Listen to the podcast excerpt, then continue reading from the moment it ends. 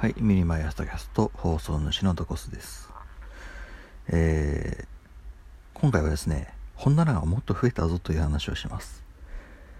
えー昨日ですね、まあ昨日か、昨日、えー私、本棚が増えたぞという話をしましたけれども、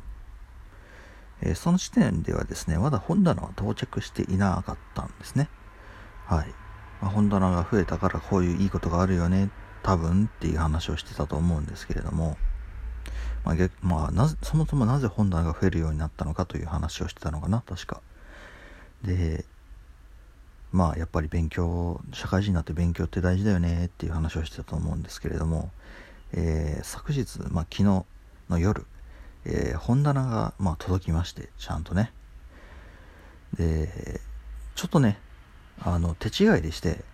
えー本棚を僕2つ頼んだ、えーはずだったんですけれども、えー私間違えてですね2個セットの本棚を2つ頼んだようでしてそうつまり私本棚をね4つ買ったんですよ。これはやらかしたんじゃないかって、えー最初思ったんですけど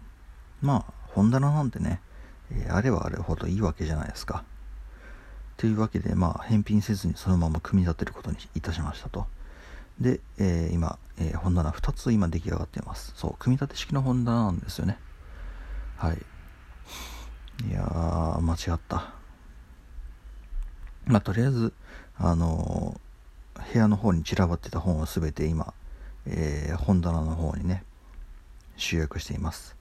おかげでですね私ベッドの上にね大量の本があったんですけど、えーベッドが広くなりました。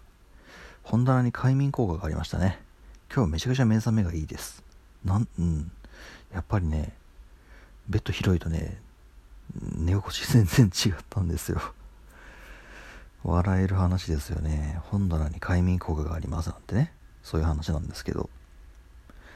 えーでちなみにですねそれのあの本棚の組み立ての作業というのをですね私ポッドキャストで録音しておりましてそれをですね、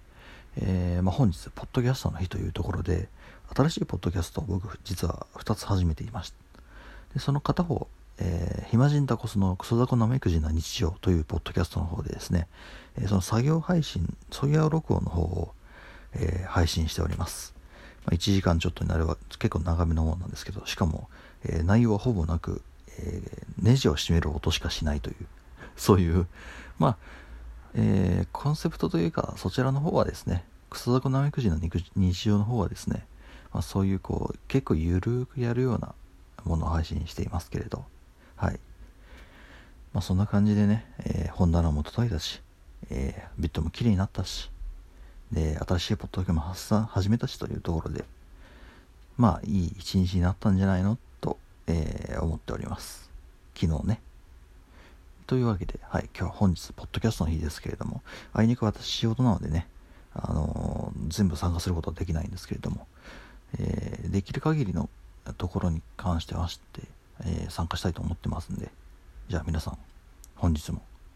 あのポッドキャストの日楽しみましょう。ポッドキャストまたどっか知れてお会いいたしましょう。ではでは。